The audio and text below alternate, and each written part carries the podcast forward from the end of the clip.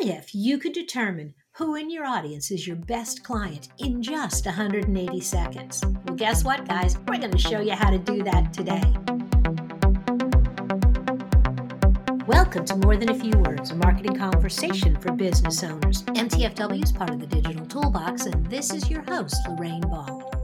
My guest, Juliet Clark, is a six time author, speaker, and podcaster who spent the last 20 years helping authors, coaches, speakers, and small business owners all over the world build expert audiences. Corporate companies and author speaker incubators worldwide have benefited from Juliet's unique and effective process of mastering lead generation and qualification for expert status. Her platform building process assesses audience obstacles, generates leads, and qualifies leads. This simple technology can be used on social media, from the stage and at virtual workshops and summits to build email lists and create conversations that build long term relationships with potential clients. And her latest book, Pitch Slapped, was released last summer.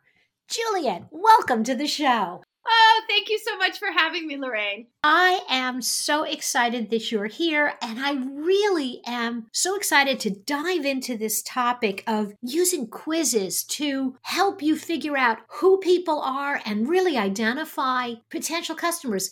Why don't we start with giving my audience a little bit of a definition of what you consider a good quiz? So, a good quiz has a couple of things. Uh, first of all, it has categories and statements, and the statements and categories are collectively brought together around the success principles of what you teach. In other words, what are the results people are looking for? And allowing them to self-assess where they're at on a scale of 1 to 10 in relationship to those six those success principles. So 0 being I haven't done this at all and 10 being I've got this nailed. So the first part of that is bringing awareness to your clients, not only what you do, but awareness to how they're doing in relationship to success because that you're going to weed out the people who want to grow from the people who don't.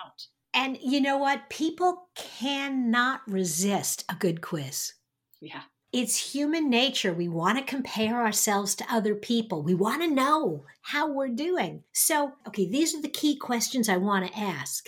What do you do next? How do you pull people in and get them to answer your questions? So, a lot of ways. Um, one way, you know, when you introduced me, 180 seconds, make it short and sweet make it have a point. These quizzes out there that have, you know, congratulations, you're a wacky wizard. It pats people on the back, but it doesn't give them information that they can grow with. So, you know, give them something that they can grow with. Here's a tip for not only the audience, but the entrepreneur. Have a commitment section. This is where we do the lead generation. We find out who's a good lead, who's not a good lead. We have three basic tenets there. The first one is do you 100% want to solve the problem that I solve? If you have someone who has a low score there, they're probably wishy washy, and we don't want to work with wishy washy people. We're not going to get good results.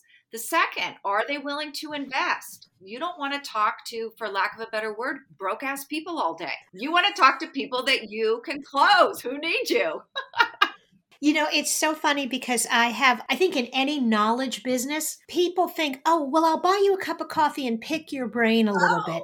And and you're cringing, but that attitude that somehow that's not really a product that you can sell. And so that question that you've just hit on, it's not a matter of not wanting to just work with broke people. It's a matter of figuring out who's going to value you a little bit. I always say when someone says, Hey, can I take you to lunch and pick your brain? If it's somebody I don't know, it's like, Really? I charge $300 an hour. Do you think that $15 burger is going to really cut it for my value? so I, Yes, I, mm-hmm. I hear that.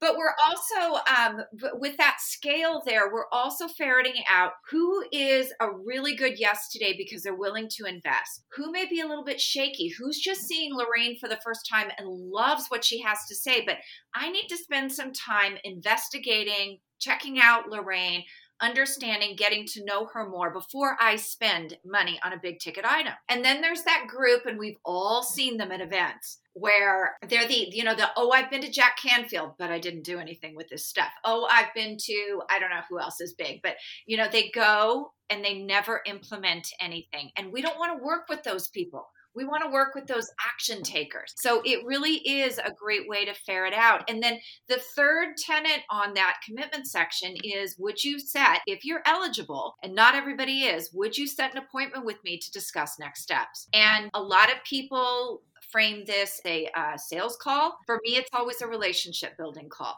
I may or may not close you, and that's okay if I don't because now I have good information, I have good feedback, we've had a great talk, and if you're on the fence, chances are I've just tipped the scale in the right direction towards buying. So I think it's it's also approaching that section from that standpoint that not every call has to be a close. Absolutely. I went through a sales training course once, and my coach really helped us learn how to say no nicely to go into the conversation where you you set it up and you're like you know what not everybody is a good fit for me so let's have a conversation we'll figure out what you're looking for and then we'll figure out whether or not you're going to be a good fit for my process by laying that groundwork, number one, it takes all the pressure off me as a salesperson, but it also makes the other person maybe go, well, how can I qualify? And now they're working harder to sell themselves to you.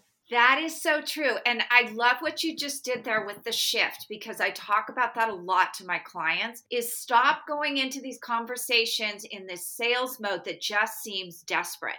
Not everybody is a good fit, and you need to let them know it's empowering when you feel like you have the power to choose instead of begging for business. And that's really what that is is taking the people who fit into that zone of genius that you know you can get them results and letting the rest of them go. Because remember out in the sales world everybody talks. So if i take you because i'm desperate for a client and then i can't meet your needs no one is ever going to say oh, you know, I never opened the program. I never did the work. It's always going to be, she was awful to work with. Mm-hmm. Absolutely. And you know, I've done a couple of things. One is is I have some online courses and so I have a lot of people who aren't ready, who aren't a good fit. And I think your quiz can also help identify people who maybe aren't quite ready for your process yet. And when they check that box, you're like, sounds like you would benefit from some of our resources. Sounds like you should read my book. Sounds like you should do some other things and then have them in some kind of a follow up where then you re engage after 30 or 60 days. And the people that did nothing will say thanks anyway. And the people that maybe did a little bit more might now be ready to spend with you. Well, that, and Lorraine, that leads me to the back part of the quiz based on those commitment answers, we have three different autoresponders in the background if you're high commitment, you're going to get my calendar because mm-hmm. I want to talk to you. If you are medium commitment, we are that's the nurture space. We're going to look at the score and decide if you get to talk to us. And chances are depending on some of your score you will. If you're low commitment, you're going to get